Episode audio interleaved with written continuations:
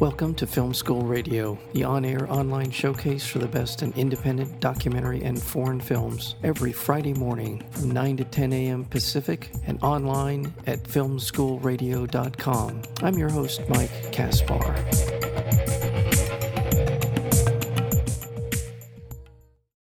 Meet 5,000 space aliens in 5,000 seconds. That's about 83 minutes in this fun and totally bonkers animated film that uses computer manipulated found footage and collage, all created by our one of our guests today, Scott Bateman, and brought to you by producer Lucas A. Ferrara.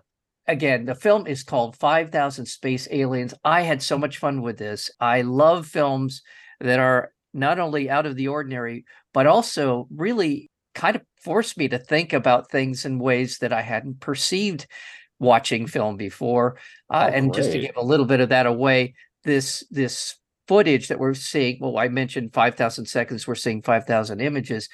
It is fun. You, I think oh. you just have to let go when you watch this movie. Let it wash over you. I know that's something that's said in some of the press, uh, but I do. I think that's really the the way to, way to watch this. And with that, let me introduce to the program the director Scott Bateman, as well as the producer Lucas Hi. Ferrara. To both of you, welcome to Film School Radio. Thanks so much. Great to be here. As I mentioned, I, have watched in the course of doing this show uh, in the last twelve years. I've done over two thousand interviews and there aren't many films that have come along in the course of that many many films that I've watched that have been as interesting and um, thought provoking on with on a premise that I could never have imagined as this one has for me. So my congratulations to you for for your work here. Um, thank you so much. I'll start with you, Scott. Where did the idea for this come? Uh, it kind of is a uh, mashup of a lot of different ideas that all kind of came together at the same time after my last film, I wanted to make another film again, but really had no money. And so I was looking for a way to make a movie basically by myself at home, which is not a usual way to make a movie at all. And also, I've been kind of playing with this one second rhythm of, of shots, and I just found it really hypnotic. And I thought, if I can make a feature film like this, there will be an audience who really digs this. And, and also, I've been playing with found footage and anytime you play with found footage from the internet, it's very low res to begin with.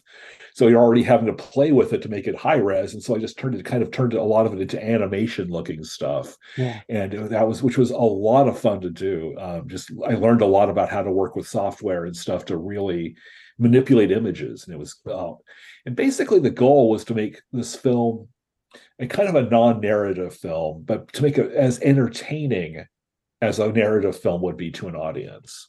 I want to revisit that point that you're making, but I want to bring into the conversation your producer, Lucas A. Ferrara. So, Lucas, where, where did you come into this project? How did you get to know well, Uh, we have to go back to March of 2020. And if you recall, that's when COVID hit the world. And we're all in a pandemonium, so to speak. Uh, as, and as the world was imploding, I was sitting in my home, sort of helpless. And I'm saying to myself, there's got to be something I can do, uh, some way I can make a difference, some way I can help people in this time of crisis. So I found myself going to crowdfunding pages. And long story short, you know, those pages where people solicit contributions for various endeavors, you know, inventions, new businesses, uh, charity work. And lo and behold, uh, who's asking for money in the midst of the pandemonium, the pandemic? Scott Bateman for 5,000 space aliens.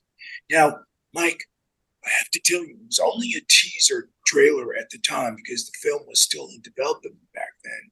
But I was just mesmerized by it. I was just, I looked at it and I said, well, this is going to be incredibly successful, or it's going to be the biggest flop imaginable because it is so different. It's uh, non narrative, dialogue free, uh, and you don't get many feature films that are animated, directed, edited, scored by one human being. So you had a confluence of all those factors. I said, I have to be part of it. So I contributed to the film. And then Scott called me up and said, Hey, would you like to be more involved? And I said, Absolutely. And that was the beginning of a beautiful relationship over the course of the last three years. We went from festivals to festival, Mike. Yeah. Yeah. Winning Best Feature at Medusa Underground, getting accolades like you wouldn't believe, finally scoring a distribution deal internationally with Freestyle Digital Media, which is a Byron Allen company. So it's been an incredible ride.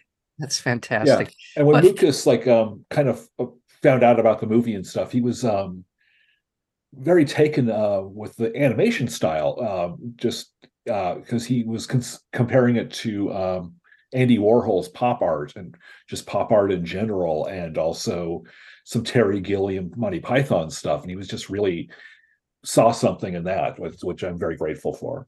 Yeah. Um, and by the way, I want to let our listeners know that uh, Lucas, you are uh, an attorney. Uh, you have you're heading up your, I believe, your own law firm in, in Manhattan, in New York, and you have been rated as a super lawyer by uh, New York Metro for many years. I just want to just so I just want to give people an idea that th- these are the way that you came to this project is obviously there's a passion that you must you felt when you saw what what what Scott was working on. I'm a film lover. I didn't start out as I'm not a filmmaker. I came I started out I was a political consultant. Right. Oh, And so okay. when I before I started all this stuff. And uh, Nice. well, I went this is a kind of a it's sort of a almost philosophical question. Uh, and and that is watching these images one second at a time it, it it brought to mind how we process information as i'm watching this i am i'm seeing things and in a way watching a movie in a way that i i want to say challenged by before but certainly presented with in this way before. To watch a film where you're seeing in one second increments and it feels like you stayed on point the entire film. I don't think i saw anything that felt like it was more than a second. No, and, uh, no. and, once well once you kind of got that rhythm as you're watching it it really was fascinating it really made me it's i don't know stimulated my brain in a way that i don't know exactly how to describe the experience But what have been the reactions i guess seeing from others yeah, well, you know, am i, on the right track here am i am i Yeah, definitely, you're on the right track, and I appreciate that, and it's uh, good to hear. You know, I find that rhythm to be very hypnotic. I think uh, I found that you know when I see the movie with an audience, that they also are there for the whole ride. Yeah. very hip. They're very hypnotized by it. Also, I think actually one of the um, funniest or best experiences watching it with a movie was that it was in New York City at the Psychedelic Film Festival, and they they show a lot of uh, you know very crazy stuff, and and they were and the audience was just tuned in on it and they just loved it and um at the q&a afterwards i think the first question i got was what psychedelic do you recommend i use before watching this movie? And i didn't really have an answer for that because i think the movie kind of is its own of that. And i think it's a good movie to watch with friends. And because you know they'll catch something that you didn't catch and you know it's almost like two people are having a different or seeing different movies sometimes because the things go by so fast. Some people see one some people see the next one. Um it's just and and plus i like to make movies that reward uh repeat viewings and Yeah. this is the ultimate yeah version of that Oh, I definitely see myself watching it again. And the, the thing about it is, you can turn it on, and if you get distracted, I wouldn't think you're going to. You could come back to it, as you said. It's not a narrative film; it's something that is an experience. It's a cinematic experience. yeah it's like a roller coaster ride It's a dynamic piece of art, Mike. Uh, Yeah. When it was going through the festival circuit, we had some festivals that actually uh, displayed the movie on the sides of buildings. This is the next Yule log. I don't know if you know the Yule log. Why I do know the Yule. the Y-U-L-E log, because my voice is a little uh, hoarse here.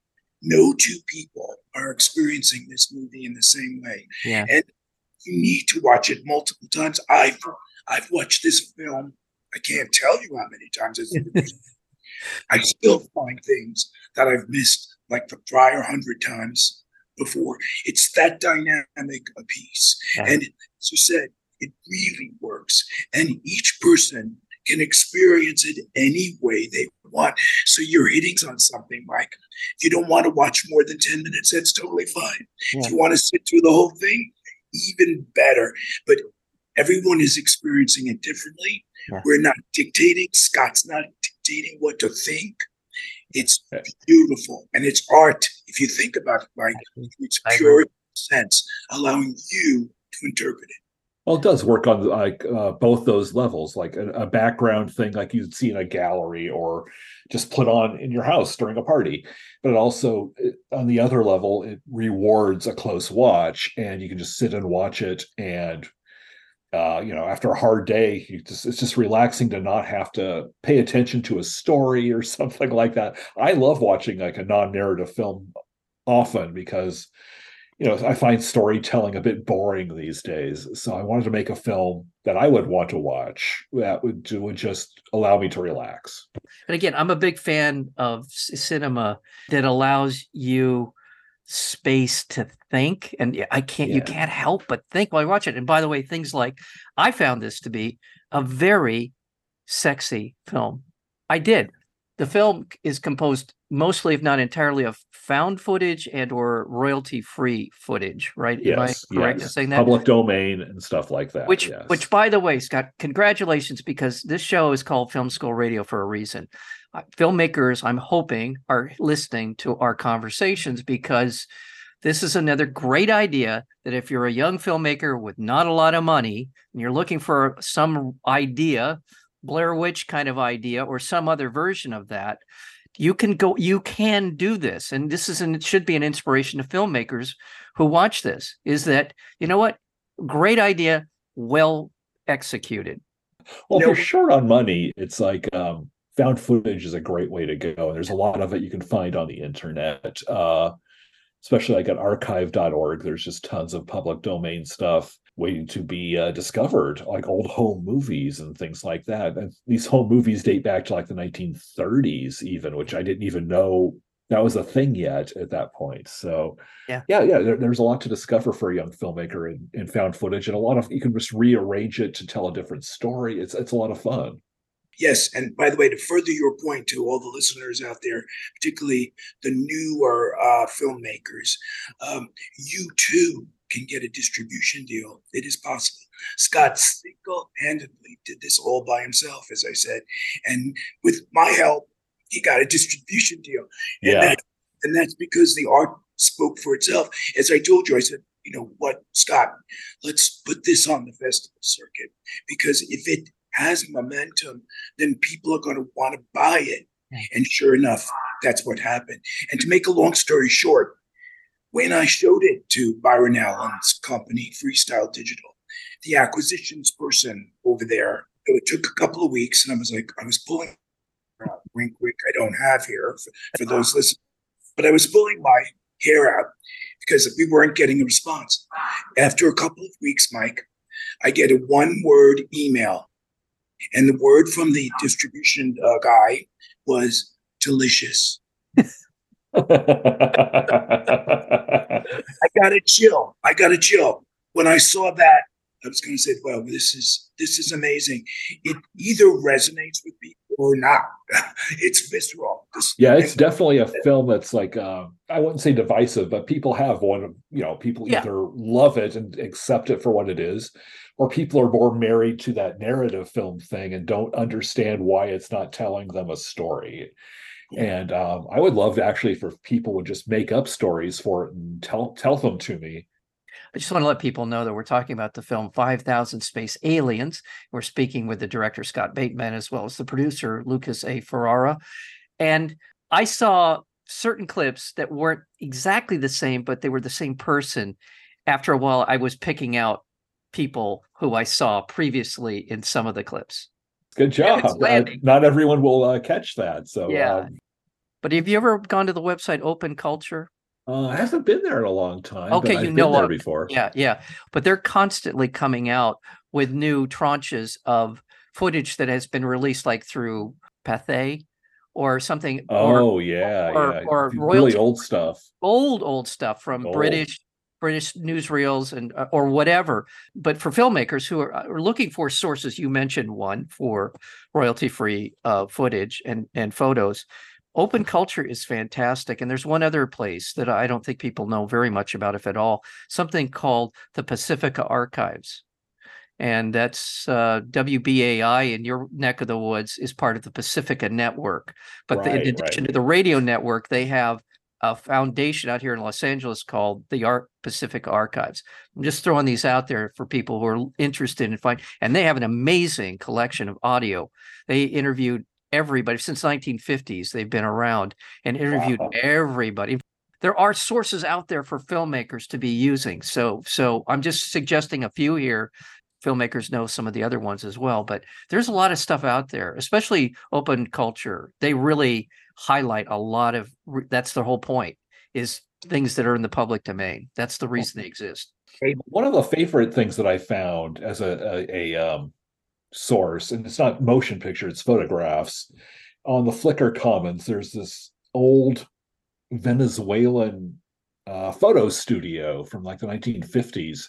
Someone uploaded all their old negative glass negatives uh, on there, and it- it- these are just photographs that people did for like uh, I don't know passport photos and stuff Yeah. like that, and they're just incredible. I, I love I love these people, Yeah. and I used several of them in the film.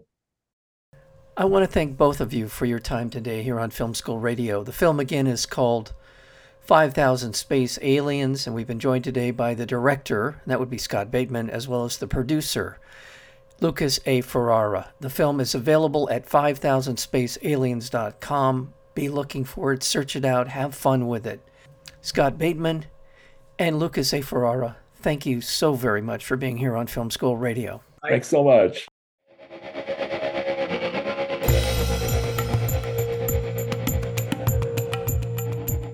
You've been listening to Film School Radio, the on air online showcase for the best in independent documentary and foreign films. You can find out more about the program at filmschoolradio.com. I'm your host, Mike Caspar. Thank you for tuning in, and we'll see you next week with another edition of Film School Radio.